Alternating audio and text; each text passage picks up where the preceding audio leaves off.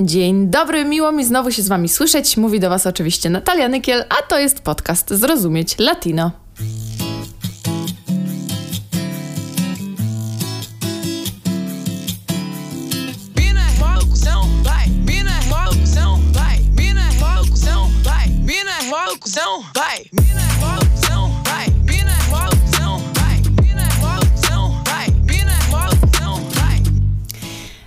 Odcinku chciałabym się skupić na tu i teraz.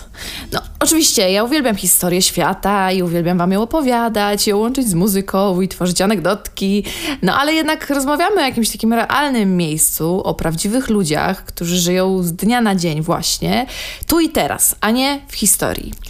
I możemy sobie opowiadać o podboju nowego świata, o dawnych cywilizacjach, dyktaturach, wielkich historycznych postaciach, no ale chyba najważniejsze jest to, jaka ta Ameryka Łacińska jest teraz. Zainspirowała mnie bardzo książka Martina Caparrosa Nie Ameryka.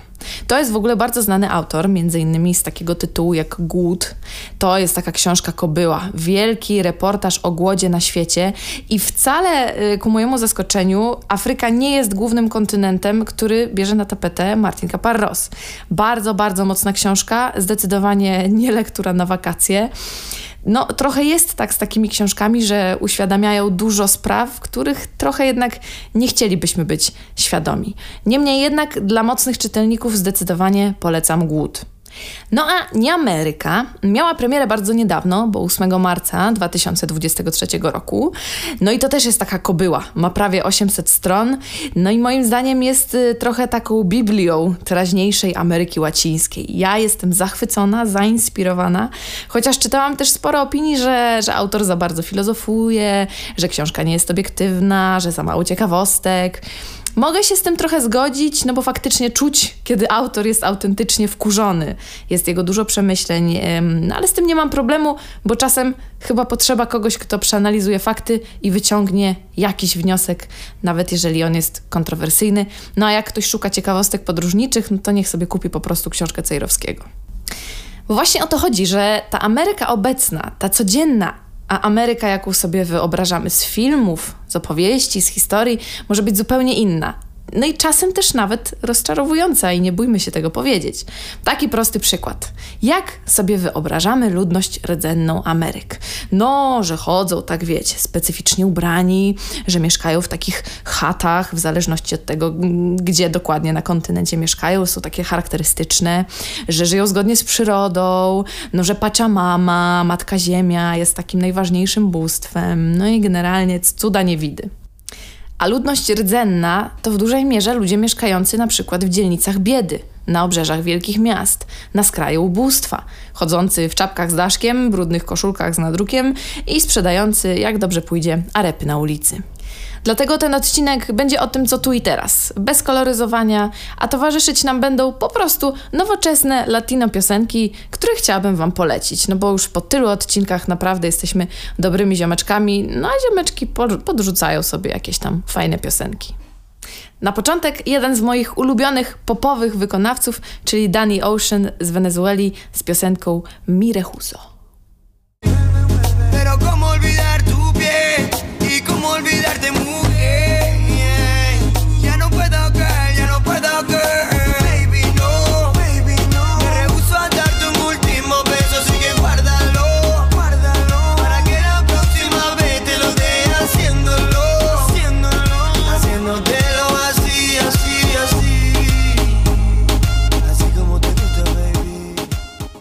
Ameryka Łacińska to chyba najmniej, w cudzysłowie, czysty narodowo kontynent. To kontynent migracji i migrantów. Pierwsza fala migracji no to jest zaludnienie Ameryk przez pierwszych ludzi, którzy przeszli przez zamarznięte morze Beringa między Alaską a Rosją i rozlali się na cały kontynent. Jest też teoria, że przypłynęli z wysp Oceanii. Bordzenne języki Ameryk i tych wysp mają ze sobą naprawdę dużo wspólnego. Druga fala migracji to głodni podboju, skarbu, ale też nowego życia i w teorii chrystianizacji Hiszpanie, Portugalczycy, Brytyjczycy, etc. Często byli to po prostu też ludzie z różnych powodów spaleni w swoich krajach, szukający szczęścia w nowym świecie, czyli konkwista. Trzecia fala migracji to oczywiście zmuszeni do niewolniczej pracy czarni z kontynentu afrykańskiego. Czwarta fala migracji, bardzo ciekawa, o której rzadko się wspomina, to przyjazd chłopów na przełomie XIX i XX wieku, rolników z Europy Środkowej, Wschodniej, Południowej, tej biedniejszej generalnie, ale też z Azji Środkowo-Wschodniej, z Chin, z Japonii, do Ameryk właśnie w celu zarobkowym, w celu rozpoczęcia nowego, lepszego życia, ale też zaludnienia trudnych obszarów, na przykład Brazylii. Piąta fala to ta, która dzieje się teraz. Wielki eksodus wewnętrzny, migracje wewnątrz kontynentu i pierwszy w historii odpływ ludzi z kontynentu. Migracje w poszukiwaniu lepszych możliwości, na przykład ze wsi do miast. Ucieczka z własnego kraju w poszukiwaniu godnego życia, jak na przykład z Wenezueli pogrążonej w inflacji, jakiej świat nie widział. Uciekło stamtąd 7 milionów ludzi, którzy często uciekali na piechotę na dystansach tysięcy kilometrów ludzie uciekających na przykład y, z krajów Ameryki Środkowej ogarniętych przemocą. Wszyscy patrzą głównie na północ, no, na Stany Zjednoczone i tu stolica latynoamerykańska na emigracji, czyli Miami albo coraz bardziej Miami, bo tak naprawdę nie musicie tam już znać angielskiego, żeby przeżyć. To jest pierwsza właśnie fala, wielka fala ludzi w historii Ameryki, która z niej odpływa. Żaden Latynoamerykanin nie jest czystym, na przykład Argentyńczykiem, Kolumbijczykiem, Peruwiańczykiem, bo koncept tych państw narodził się dopiero 200 lat temu. To są bardzo młode kraje. A samo założenie państw, no też trochę było takim sztucznym procesem, no bo jak z jednej ziemi nagle odróżnić Ekwadorczyków, Peruwiańczyków? Ta istota tej narodowości niestety, ale oparła się te 200 lat temu no, na antagonizmach, na podziałach, na tym, co my mamy lepszego, a wy nie macie i czym możemy się odróżnić, żeby faktycznie, żebyśmy mogli zostać dwoma różnymi krajami. My nazywać się Peruwiańczykami, a wy Ekwadorczykami. Także no, niestety, powiedzmy sobie to wprost, powstanie niepodległych krajów w Ameryce Południowej no, zostało zbudowane przede wszystkim na podziałach.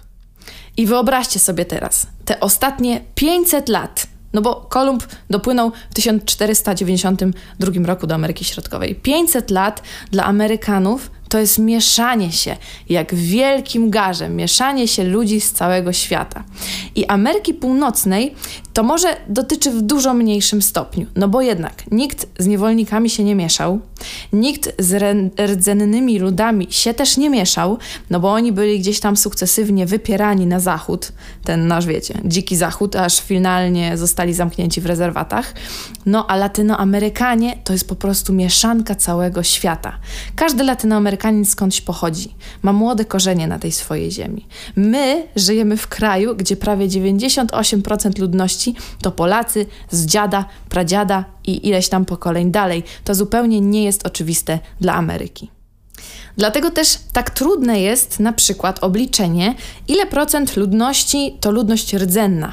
Bo prawdopodobnie, jeśli chodzi o krew, no to większość nieamerykanów, tak jak nazwał ich Martin Caparros, faktycznie y, jakby płynie w nich cząstka tej krwi. Z drugiej strony nie wszyscy będą się z tą grupą identyfikować, więc fizycznie trochę nie da się tego rzetelnie obliczyć, więc jest to bardziej właśnie kwestia indywidualnej identyfikacji. Jeden na 24 nieamerykaninów mówi, że ma przodków pochodzenia afrykańskiego. No i oczywiście ma rację, no nie da się tego wpływu nie zauważyć po tylu milionach sprowadzonych niewolników. Brazylia w tym momencie jest drugim na świecie krajem z największą liczbą osób czarnych na świecie, zaraz po Kongo. To jest 100 milionów osób. To jest połowa populacji Brazylii. Gdzieś wyczytałam, albo usłyszałam, już nie pamiętam, że Ameryka Latina es un continente como café con leche. En algunos partes más café y en algunos con más leche. Czyli, że Ameryka Łacińska jest takim kontynentem jak kawa z mlekiem. W niektórych miejscach z większą ilością mleka, a w niektórych kawy. No i faktycznie, północne wybrzeże Brazylii, czy na przykład Haiti, mogłyby być totalnie kawą bez mleka. No ale Chile, Argentyna, Urugwaj, południe Brazylii to zdecydowanie przewaga mleka, ludzie kompletnie biali. Chociaż, tak jak Wam ostatnio wspominałam um, o tej aktorce e, z Gambitu Królowej, dla ludzi w Stanach Zjednoczonych chociażby nie ma to znaczenia, bo sama łatka latino wsadza wszystkich ludzi do worka z napisem kolorowi. Czyli rasizm już nawet nie ze względu na kolor skóry, ale po prostu na pochodzenie. Posłuchajcie piosenki De Donde Vengo Yo zespołu Chokip Town, pochodzącego z pacyficznego wybrzeża Kolumbii. To jest takie miejsce, które od Medellin oddziela gęsty i nieprzejezdny kompletnie las. Dostać się tam można samolotem albo łodzią. I tam właśnie ludność jest w większości czarna, ale tak totalnie, bo ich przodkowie byli niewolnikami i na tym wybrzeżu pracowali jeszcze 200 lat temu. Zespół śpiewa o tym, jak dumni są ze swojego pochodzenia, mimo tego, no, że stan Chocó, z którego pochodzą, jest jednym e, z tych biedniejszych w kraju. De donde vengo yo, la cosa no es fácil, pero siempre igual sobrevivimos, vengo yo. De tanto siempre con la nuestra salimos, vengo yo. Y aquí se habla mal, pero todo está mucho mejor, vengo yo. Tenemos la lluvia, el frío y el calor. No właśnie, ja uważam, że szczególnie ciekawy może być temat tej czwartej emigracji, czyli chłopów, rolników, między innymi z Europy Wschodniej i tu tak właśnie także z Polski. I żeby ten temat trochę zgłębić, zaprosiłam do odcinka gości. Posłuchajcie. Są ze mną Borys i Ola, czyli Planeta Abstrakcja. Ich podróże możecie śledzić na YouTube, są bardzo ciekawe, już wam je tutaj polecałam. Cześć! Cześć, cześć. Siemka, witam. Super, cieszę się bardzo, że, że udało nam się spotkać. E, zaprosiłam Was dzisiaj, bo chciałabym porozmawiać z Wami o Polonii w Brazylii, którą ostatnio mieliście okazję odwiedzić e, zresztą już drugi raz. Ja osobiście, jak sobie tak myślę o tych dużych skupiskach e, Polonii za granicą, to w pierwszej chwili przychodzi do mnie Chicago jednak. Okazuje się, że tym drugim największym skupiskiem Polaków za granicą jest Brazylia. I na ten moment y, wyczytałam, że może to być aż 3 miliony osób, które identyfikują się jako Polacy w tym kraju. Więc porozmawiajmy na, na początek o tym, kiedy i dlaczego Polacy wyjechali z tego kraju i wybrali właśnie Brazylię. Znaczy tak, w sumie jakby mówić o tych e, skupiskach Polaków za granicą, no to y, pierwsze miasto, które Polakom się jakoś tam kojarzy, to poza Chicago jest Kurytyba w mhm. Brazylii, bo teoretycznie to jest największe skupisko Polaków ale chodząc tak po prostu przyjeżdżając do miasta, oczekując, że nie wiem, wszędzie zobaczymy jakieś polskie flagi, czy porozmawiamy sobie po polsku, no to myślę, że ktoś taki, kto tak pomyśli, się po prostu rozczaruje, bo w Kurytybie nie można tego tak zobaczyć po prostu na ulicy, tylko trzeba się zagłębić, gdzieś tam dowiedzieć się, mimo że tam około pół miliona osób ma pochodzenie polskie, ale to już są mm, piąte, szóste, szóste pokolenie tak naprawdę, no bo wiadomo jak to jest w mieście, tam było nie tylko Polacy, tylko też przyjeżdżali Włosi, inne narodowości, wszystko to się wymieszało. No i ten język szybko jakby się zapominał i jakby w dużych miastach tego w ogóle nie czuć. No, no ale, zupełnie inaczej jest na wsi. Jak, jak się mhm. powiedział, że takich małych miejscowości, jak na przykład Auria, właśnie tam, gdzie pojechaliśmy, jedna z wielu, to tam jest około 4000 mieszkańców mhm. i tam tą polskość po prostu czuć od razu. Na samym wjeździe jest wielka brama z napisem serdecznie witamy. Y, potem idziesz do sklepu i powiesz dzień dobry, to jakby to nikogo nie szokuje. Zresztą teraz w Aurii w ogóle język polski jest już językiem urzędowym od zeszłego roku. Tak, tak od 2022. Tak. Powiedzmy w sumie skąd y, Polacy tak, się tam no. wzięli, to tak pokrótce. Na południu, Bra południe Brazylii, w zasadzie tam z te stany Santa Catarina, Rio Grande do Sul, Paraná, to tam po prostu mieszka mnóstwo y, potomków, osadników z Europy, czy z Polski, czy z Niemiec, czy z Włoch. I to wyglądało mniej więcej tak, że właśnie pod koniec XIX wieku jakby dla Brazylii bardzo się opłacało, żeby ktoś się zajął tam tymi ziemiami, bo tam było po prostu mnóstwo przestrzeni, lasy i nie było komu tego uprawiać. I e, pojawiało się coraz więcej właśnie było ściąganych osadników, którzy mieli obiecywane, że dostaną tam powiedzmy ziemię, no i często dostawali te ziemię, ale nie wyglądało to tak, bo w zasadzie jak oni przypływali e, z tej Europy do, do Brazylii czy do Argentyny, bo też mnóstwo osób wyjechało do, do Argentyny, to wiadomo, spodziewali się, że tam znajdą jakiś raj i tak dalej, a tak naprawdę to pierwsze pokolenie, które tam przyjechało, to musiało wykarczować tam dżunglę i jakby stworzyć tam warunki pod osadnictwo. No i Brazylii to się bardzo opłacało, bo tam były, były te jakieś e, przestrzenie do zagospodarowania i tak właśnie tam się znaleźli właśnie Polacy, Ukraińcy, Rosjanie, Włosi, Niemcy. Też Niemcy właśnie. No. Tak. To e, może przytoczę kilka dat, bo uważam, że to, to bardzo ważne, bo słuchajcie, w 1863 w Polsce e, było, wybuchło powstanie styczniowe i głównie też po tym powstaniu styczniowym właśnie dużo Polaków zdecydowało się na, na emigrację, bo, bo panowała po prostu skrajna bieda i było bardzo trudno. a z drugiej strony też później w 1888 roku Brazylia zniosła niewolnictwo. No i w pewnym momencie okazało się, że tej Brazylii brakuje trochę też rąk do pracy, więc to był też kolejny powód na, do zaproszenia właśnie imigrantów, e, właśnie chłopów, rolników e, z Europy, bo to jakby mówimy o, o tej grupie powiedzmy społecznej.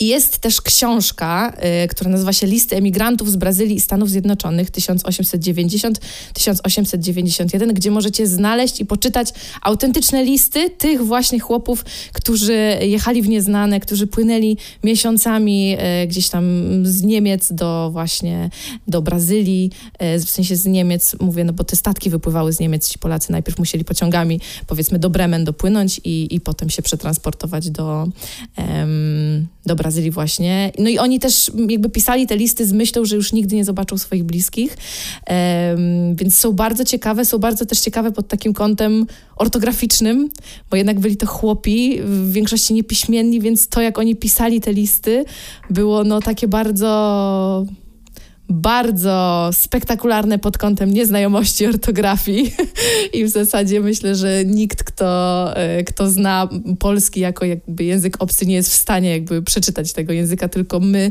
gdzieś tam fonetycznie widząc to, także polecam wam e, totalnie to obczaić. No i dobra, no i minęło sporo czasu od tej emigracji, umówmy się i ci, ci migranci brazylijscy oczywiście mieli dzieci i te dzieci miały swoje dzieci i jakby kolejne, kolejne pokolenia e, mijały. I jak ta społeczność właśnie wygląda teraz? Y, jakie były wasze takie pierwsze wrażenia? Myślę sobie tutaj głównie trochę o tej, o tej aurii, o tej miejscowości pod Kurytybą, y, bo ona tam jest taka najbardziej chyba, chyba polska. Przyjechaliśmy tam autostopem mhm. i ta sama brama właśnie zrobiła na nas takie wrażenie, bo było po polsku serdecznie witamy i w ogóle była tak ładnie ozdobiona, z godłem, y, flaga tam też wisiała. No i stwierdziliśmy, dobra, to się przejdziemy po tej miejscowości, zobaczymy, spróbujemy do kogoś zagadać, może ktoś nam odpowie po polsku. No i w sumie tak od słowa do słowa i w końcu pojawił się y, Arlindo, czyli w sumie, no teraz można powiedzieć, że nasz przyjaciel, bo już się znamy od czterech lat i faktycznie utrzymujemy tak kontakt y, no, dosyć często. Były burmistrz Więc, Auri. Tak, i on, on był, był byłym burmistrzem. No i w sumie zaprosił nas do siebie i od słowa do słowa mówił bardzo dobrze po polsku. No i zaczęliśmy poznawać tę Aurię tak faktycznie po kolei praktycznie każdy dom i wszyscy mówili po polsku i to było dla nas takie szokujące. Ale nie, że mówili kilka słów, tylko mhm. normalnie całą rozmowę mogliśmy przeprowadzić po polsku.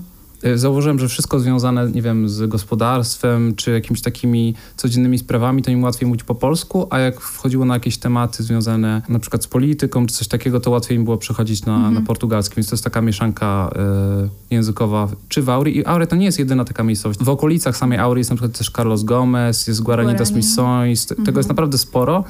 Ale też fajne jest to językowo tak jeszcze, że oni na przykład używają tych słów takich e, starodawnych z literatury. Jak no na przykład statki, statki, statki na naczynia tak. mówią. Mhm. E, na przykład też nie znali polskiego słowa lodówka. Mhm.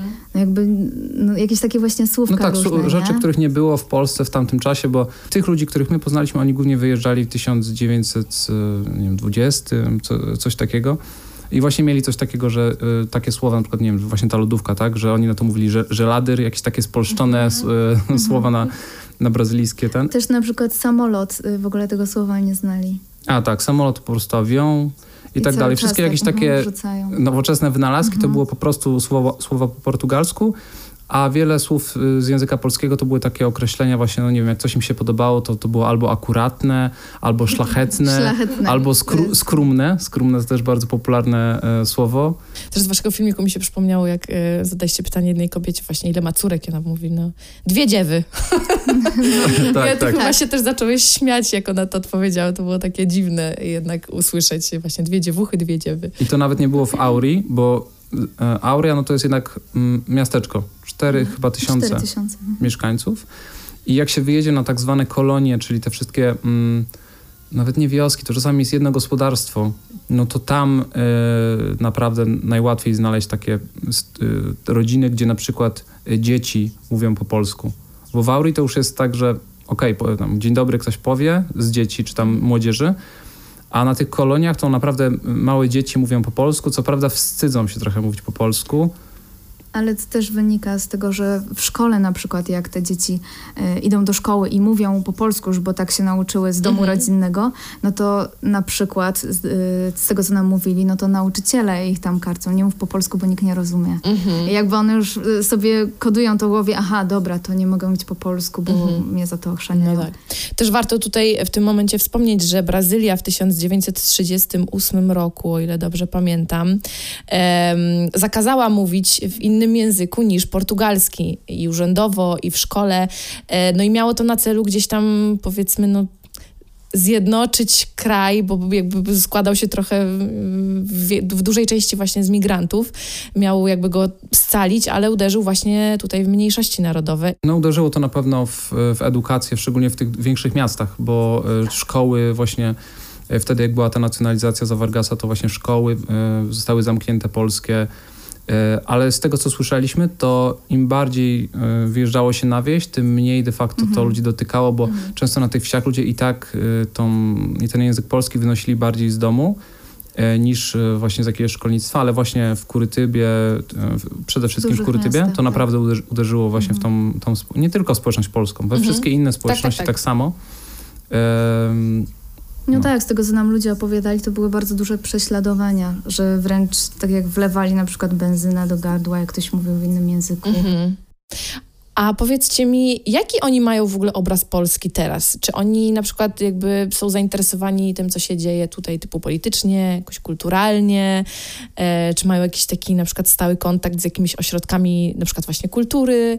Się zmienia teraz wśród mhm. tych młodszych, młodszych w sensie tacy ludzie na przykład 50-60, to mówię młodszy, bo my rozmawialiśmy z ludźmi na przykład pod, pod setkę już dosłownie, tam 90, mhm. 90 kilka lat którzy, których dziadkowie na przykład przyjechali i oni jedyne takie skojarzenia mieli właśnie z Polską, że jakaś tam była wojna, coś, ale nie do końca zawsze, y, też oni byli zajęci zawsze swoją pracą na, na gospodarstwie i często jak ich pytaliśmy na przykład o II wojnę światową, to y, często słyszeliśmy właśnie takie historie, że to było tak daleko i słyszeli tylko takie historie o przodkach, mhm. którzy uciekli od czegoś tam, y, że było bardzo źle, zimno, śnieg, wojny i tak dalej i teraz muszą budować jakby no, swoją społeczność od początku mhm. właśnie, właśnie w Brazylii.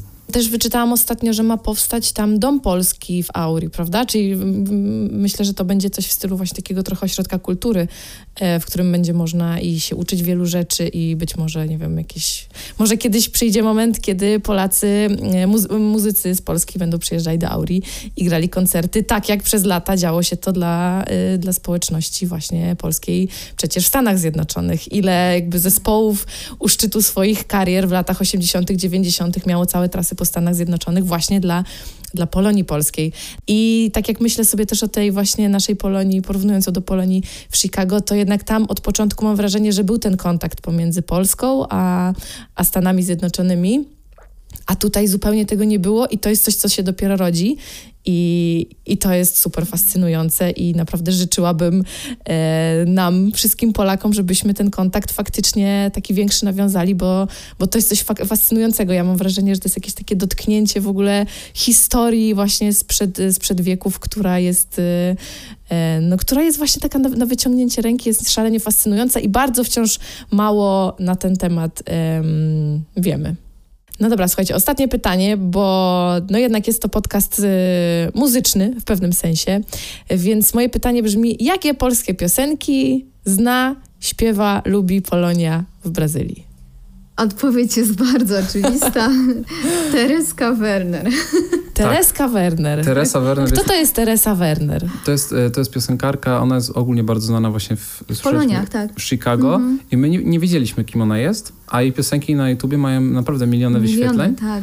I to są takie... Na każdej imprezie leci Tereska i oni zawsze, zawsze jak my się pojawiamy, to mówią, jedziecie do Polski, sprowadźcie nam tu Tereskę i zawsze jest ten temat. Pani Tereso Werner, jeżeli pani nas słucha, to bardzo serdecznie jakby zapraszamy do Brazylii, przekazujemy zaproszenie i może kiedyś uda się nam wszystkim spotkać na takim koncercie, bo ja bym się też bardzo Zawsze oni wybrała. puszczali na YouTubie właśnie e, Teresę Werner i było coś takiego, że tam leciały jej teledyski mhm. i ona, ona zawsze jest, jest... bardzo ładna, ta, ta pani Aha. Tereska. Tak, i była tam ta, taka... Wszyscy tam się zachwycają i oglądają ten teledysk i... I zawsze te um, kobiety brały te takie chusty i, I zasłaniały, zasłaniały oczy, oczy że nie patrzcie na Tereskę, te, Tereska Werner. I mówiła, że Tereska Werner perigoza, że jest niebezpieczna. I to właśnie tam e, kobiety mówiły, że nie, nie ściągajcie Teresk. tutaj Teres, Tereski Werner, bo, bo y, za bardzo będą się ekscytować wszyscy tutaj mężczyźni. I ten temat Tereski Werner się, się pojawia naprawdę cały czas. No ale powiedzmy, że to Tereska Werner to jest powiedzmy nowa muzyka, tak? Mhm. A y, takie piosenki, które w Audi są śpiewane, to są takie bardzo nieoczywiste piosenki. Na przykład oni mają swoje radio polskie i śpiewają tam na, na przykład 100 lat piosenkę. Tak. Że zaprosili nas do takiego podcastu i mhm. zaśpiewajmy sobie 100 lat. Ja tak myślałem, no dobra, no to śpiewaliśmy to 100 mhm. lat i potem gdzieś pojechaliśmy na jakieś e, gospodarstwo na do jakiegoś tam starszego państwa mhm. i mówię, o, słyszeliśmy was w radiu, jak śpiewaliśmy 100 lat, też sobie z wami śpiewałem. Tak. I to właśnie 100 lat tylko, to jest taką uh pieśnią, chyba najbardziej znaną właśnie 100 lat. Tak, to znają. I różne takie inne pieśni. E, mhm. których m, nigdy nie znaliśmy wcześniej. Na przykład jakąś taką była, pamiętasz to? Że ja wczoraj grałem 5, a. 6, 56, a dzisiaj nie mam, mam co jeść. Co jeść tak. Jakieś takie różne mają swoje y przyśpiewki, Aha. które y, są popularne tam i ja nie wiem, czy gdzieś te piosenki funkcjonują poza tym uniwersum Auri. Jakaś była jeszcze jedna, że coś tam ojciec kosił siano w a ten tak. dzień, a w mhm. ten y, gdzieś tam coś. Co, co I to były takie wiejskie przyśpiewki, mhm. że w ten dzień kosił siano, a gdzieś tam któregoś dnia pijany dupę wiózł. Coś takiego było w tej piosence. Ciekawe jakby kiedyś właśnie nagrać te ich przyśpiewki, których zupełnie my nie znamy i na przykład, nie wiem, puścić naszym dziadkom, czy na przykład na, nasi dziadkowie gdzieś tam by kojarzyli może ze swojego dzieciństwa, bo może to są jakieś takie zupełnie przyśpiewki, wiecie, no, sprzed epoki po prostu. Super, dziękuję wam bardzo. Zachęcam was oczywiście słuchacze do, do zobaczenia filmików właśnie Planeta Abstrakcja na YouTube. No a wam życzę wspaniałych kolejnych przygód i mało kłód pod nogi. dzięki, dzięki. Dame tiempo, que no estoy en mi mejor momento, pero yo mejoro de a poquito, sí. Hoy estoy down, pero yo sé que mañana será más bonito, diferente, otra vibra, otro ambiente. Hoy estoy en menos 20, pero me recargo de mi gente mientras me curo del corazón. Hoy salgo para mar a aprovechar que hay sol. Está bien no sentirse bien, es normal, no es delito. To była Karol G z piosenką Mientras me curo del cora. Mam wrażenie, że Ameryka Łacińska to jest takie dobre miejsce, żeby się schować, żeby żyć w jakiejś takiej zamkniętej społeczności, żyć generalnie bardzo po swojemu. I pamiętam kiedyś program Martyny Wojciechowskiej, Kobieta na krańcu świata, o społeczności menonitów w Boliwii kompletnie odcięci od świata, no a przynajmniej kobiety, posługujący się językiem staroniemieckim, samowystarczalni, żyjący w ogóle według zasad z XVI wieku. Tylko mężczyźni w ogóle mogli raz na jakiś czas y, udawać się do miasta, żeby załatwiać sprawy. No a to wszystko gdzieś w Boliwii, zaledwie pół godziny czy godziny drogi od wielkiego miasta Santa Cruz. Naprawdę, ten program kilka lat temu totalnie zburzył moją wizję e, tego, jak wygląda Boliwia. Polecam Wam totalnie to zobaczyć. Przypomina mi się też od razu historia sekty Świątynia Ludu, prowadzonej w latach 70. przez Jima Jonesa w Stanach Zjednoczonych. Grupa y, na pewnym etapie zaczęła mieć problemy we własnym kraju, więc Jones zadecydował, że przeniosą się do gujańskiego lasu. Gujana, jak spojrzycie na mapę, to jest taki tajemniczy kraj na północ od Brazylii, na wybrzeżu. E, I tam właśnie Świątynia Ludu założyła swoje własne miasto Jamestown. To jest turbo ciekawa historia. Przeczytać o niej możecie w książce Dzikie Wybrzeże Johna Gimlet, który podróżuje przez Surinam, Gujanę i Gujanę francuską, chyba właśnie na najbardziej tajemnicze kraje Ameryki Południowej, choć nie zaliczają się do Ameryki Łacińskiej, bo nie mówi się tam ani po hiszpańsku, ani po portugalsku. No, teraz mam nadzieję, że naprawdę zarzuciłam Wam dobry haczyk. Historia tej sekty skończyła się tak, że już Wam zaspoileruję, ale to, no, i tak sama historia jest super. Znaczy, super. No generalnie wszyscy popełnili zbiorowe samobójstwo w tym Jamestown. Także polecam Wam o tym poczytać. No a w naszej historii to jest właśnie kolejna zupełnie różna społeczność migrantów, która zadomowiła się na tym kontynencie, no i nazwała go domem. A teraz chciałabym Wam przedstawić moją ulubioną, ukochaną Kali Uchis, czyli objawienie kolumbijskiego popu. Posłuchajcie. me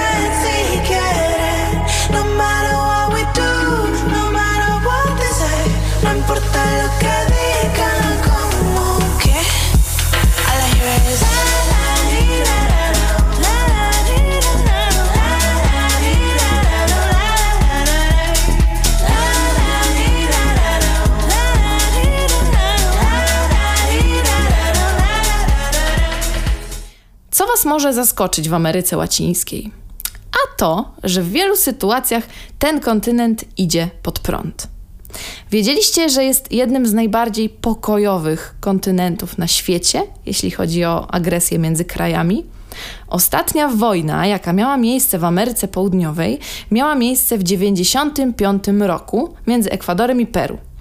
I jeśli chcielibyśmy zliczyć, ile osób zginęło w wojnach między krajami na tym kontynencie w całym XX wieku, to otrzymamy liczbę około 100 tysięcy osób. I teraz porównajmy to z pierwszą wojną światową 8 milionów zabitych, drugą wojną światową 40 milionów zabitych. W samej wojnie w Afganistanie zginęło więcej osób niż w wojnach w Ameryce Południowej całego XX wieku. Wiadomo, Ameryka Łacińska ma swoje inne problemy wewnętrzne, ale ten punkt widzenia też jest szalenie ważny. Nie zapominajmy o tym. To jest kontynent pokojowy. Wielkim zaskoczeniem może być dla Was Boliwia. Kraj raczej biedny, ale jakże dumny.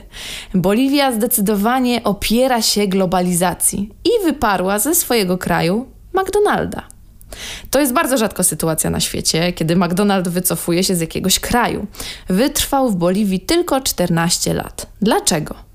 No, na początku oczywiście była wielka euforia, świętowanie na ulicy, no a potem Boliwijczycy wrócili do swojego tradycyjnego życia, gdzie pokarm, jedzenie jest czymś takim no świętym wręcz, jest pewną celebracją, jest spotkaniem rodzinnym, jest czymś bardzo, bardzo ważnym. No a idea fast foodu, czyli szybkiego jedzenia, no i też nie tak dobrego jak tradycyjne dania, po prostu tam się nie odnalazła. Po drugie, ceny burgerów w Maku były dużo wyższe niż pełne dania w lokalnych restauracjach, no więc trochę mijało się to z celem i Boliwijczycy wybierali lokalne jedzenie. Po trzecie, podobno w związku z tym, że Boliwijczycy tak bardzo celebrują posiłki, spędzali w tym maku po prostu bardzo dużo czasu. Siedzieli tam całymi rodzinami, no co też mija się z ideą fast foodu, czyli że wpadasz na szybkiego burgerka, lecisz dalej, a nie okupujesz cały dzień restaurację. Dodatkowo ówczesny prezydent Evo Morales, rdzennego pochodzenia zresztą, taki był bardzo zwrócony w stronę lokalności, no a przeciwny globalizacji, że bardzo szybko zrozumiał, że wielkie zagraniczne korporacje wcale nie wzbogacają społeczeństwa Boliwii, tylko raczej trochę na nim żerują, więc też był przeciwny sieci McDonald's. No i takim sposobem te osiem knajp złotych łuków w Boliwii bardzo szybko zaczęły być po prostu nierentowne. No i McDonald's się wziął i się zabrał z kraju. Trzecie takie duże zaskoczenie to Salwador. Nie wiem, czy wiecie, ale od niedawna w Salwadorze oficjalną walutą stał się bitcoin jako pierwszy kraj na świecie. Co oczywiście nie podoba się Bankowi Światowemu, Stanom Zjednoczonym i tak dalej.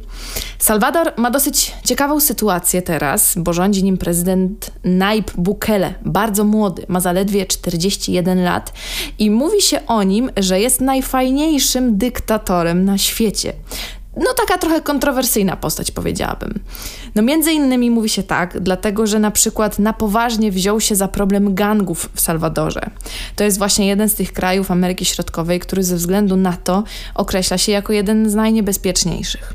Bukele po akcji, w której gangsterzy zamordowali w Salwadorze w jeden dzień tylko 62 osoby, rozpoczął akcję, która przez trzy miesiące poskutkowała uwięzieniem 43 tysięcy osób powiązanych z gangami. Więc obecnie Za kratkami w Salwadorze siedzi 2% populacji Salwadoru. No oczywiście to też spotkało się z dużym międzynarodowym sprzeciwem, Amnesty International, łamanie praw i tak dalej. Jednak Bukele stoi przy swoim, no i ma ogromne poparcie wśród obywateli. Chciałabym Wam teraz pokazać ostatni wielki hit lata producenta Bizarrap, który między innymi zrobił z Shakirą ten słynny diss na pikę, ale to już znacie, a ja chcę Wam pokazać coś, czego może nie znacie. To będzie piosenka z raperem Quevedo, która no otworzyła mu naprawdę sporo drzwi. Quevedo i Bizarrap, quédate.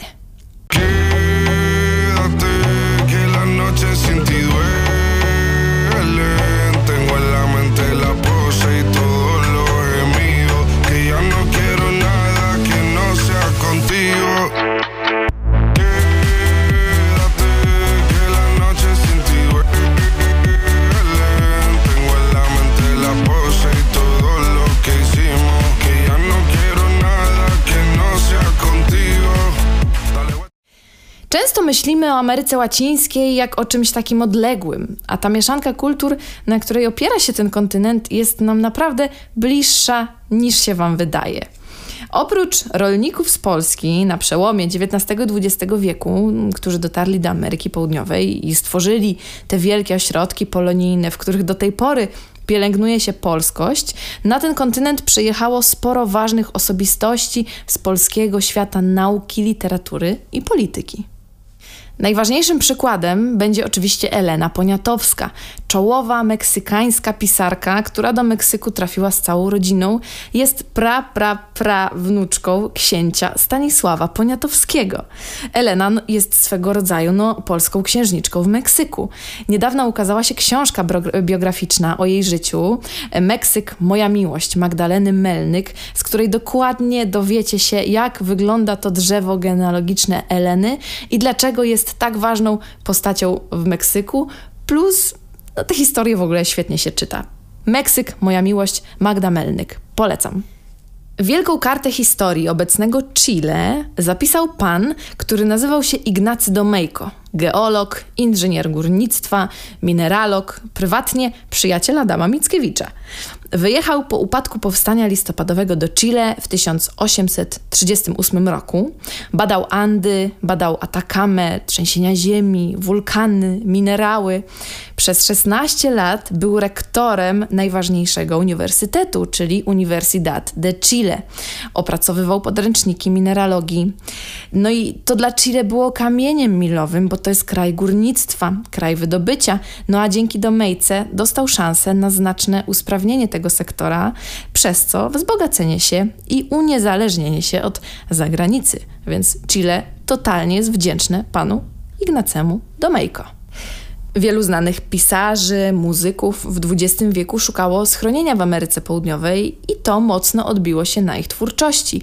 No jak na przykład sławny transatlantyk Witolda Gombrowicza, który faktycznie sam całą II wojnę światową i jeszcze później kawałek czasu spędził w Argentynie. Edward Stachura mm, spędził sporo czasu w Meksyku, studiował tam nawet literaturę na stołecznym Uniwersytecie UNAM, czyli Universidad Nacional Autonoma de México. Najfajniejszą natomiast, moim zdaniem, historię związaną z Polakami w Ameryce Łacińskiej ma chyba jednak Haiti. E, wyzwalanie się krajów spod władzy Hiszpanów, Francuzów, Portugalczyków zaczęło się w zasadzie od rewolucji francuskiej. Ona wywołała jakieś takie poruszenie i dała motywację i nadzieję, no, że ten system można zmienić i że ludzie mm, też mogą być jednak sobie równi. Te wieści dotarły do Haiti, które było ówczesną kolonią francuską właśnie, no i ta ludność zaczęła się powoli buntować. Napoleon w związku z tym wysłał do Haiti swoje legiony, żeby uciszyć sprawę. No a w tych legionach, jak pamiętamy z historii, legiony to żołnierska nuta, to tam też były legiony polskie. No i ci Polacy w tym Haiti po prostu w dużej mierze zostali. Pożenili się, pozakładali rodziny, no i co najciekawsze, do tej pory są miejsca, w których ci mieszkańcy Haiti, którzy są generalnie bardzo czarni, mają jasne oczy, no i tą czarną skórę i czasem polskie nazwiska. No i podobno jest też miejscowość, która nazywa się Kraków w Haiti. Ci legioniści także przywieźli ze sobą wizerunek Matki Boskiej Częstochowskiej z charakterystyczną tą raną na twarzy, która ta Matka Boska, yy, zaadaptowała się do kanonu bóstw wudu i występuje tam pod imieniem Erzuli Dantor. Nie wiem, czy dobrze to, to wypowiadam, bo to jest po, pewnie po francusku, kreolsku, ale łatwo wam będzie to wygooglować. Erzuli Dantor. Jest boginią macierzyństwa, obrończynią samotnych kobiet, dzieci, ale też nie obce jej są namiętność, zazdrość, a jej atrybutem jest nóż. Te i dużo więcej historii Polaków w Ameryce Południowej przeczytacie w książce Tomasza Pindela pod tytułem Za horyzont Polaków latynoamerykańskie przygody. Mega, mega, mega polecanko. Z języka polskiego, a w zasadzie z naszych nazwisk, zrobił sobie taki żart muzyczny Daddy Yankee. On jest takim, powiedzmy, JMZ reggaetonu. I napisał tekst do piosenki po hiszpańsku, w którym do niektórych słów hiszpańskich pododawał końcówkę ski, czyli tak jak nasze najpopularniejsze nazwiska. Posłuchajcie piosenki Daddy Yankiego Seguroski. Seguroski, roski, que toda la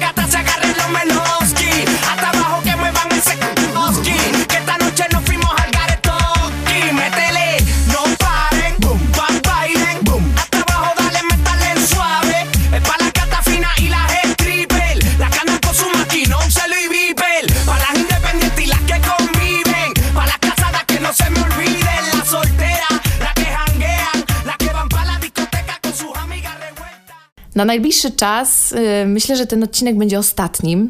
Zostawiam sobie oczywiście pewne drzwi, do których zawsze będę mogła zapukać i do Was wrócić e, w takiej formie.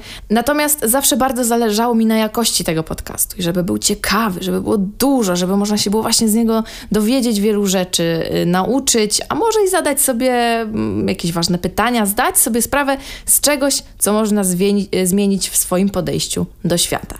Ten podcast był też dla mnie takim mostem z Wami, taką trochę platformą, gdzie mogłam się z Wami poznać, pokazać trochę z innej strony, tej bardziej prywatnej, zajawkowej, światopoglądowej. Wiecie, że instagramerka ze mnie słaba. Ja chyba generalnie nie lubię jakiejś takiej miałkości internetowej, która nas otacza. No a za pomocą tego podcastu myślę, że w taki właśnie wartościowy sposób mogłam się z Wami poznać trochę bliżej. Więc jeżeli wysłuchaliście tych wszystkich odcinków, to myślę, że możecie śmiało powiedzieć, że poznaliśmy się dobrze. E, dziękuję Wam za to, że tu jesteście, że wysłuchaliście tylu godzin mojego gadania i mam nadzieję, że spotkamy się na żywo na koncertach bo teraz jest dla mnie taki bardzo ważny czas w związku ze zmianami wydawniczymi, nową muzyką.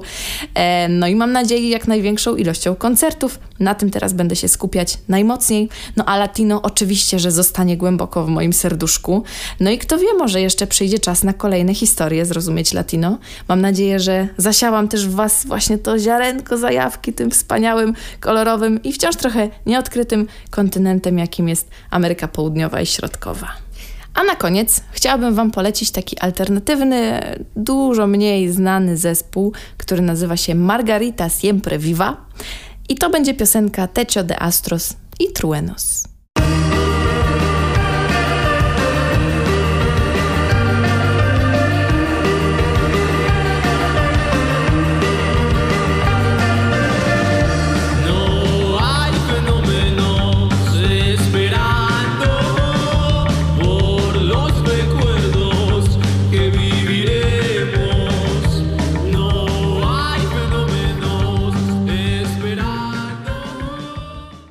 No przecież oczywiście, że mam dla Was ciekawostkę na koniec.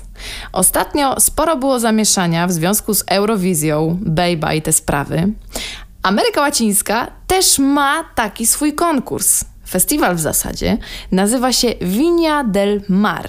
Odbywa się w Chile Słuchajcie, co roku zjeżdżają się tam artyści z całego kontynentu i rywalizują w dwóch kategoriach: muzyka popowa i folkowa, reprezentując przy tym swoje kraje.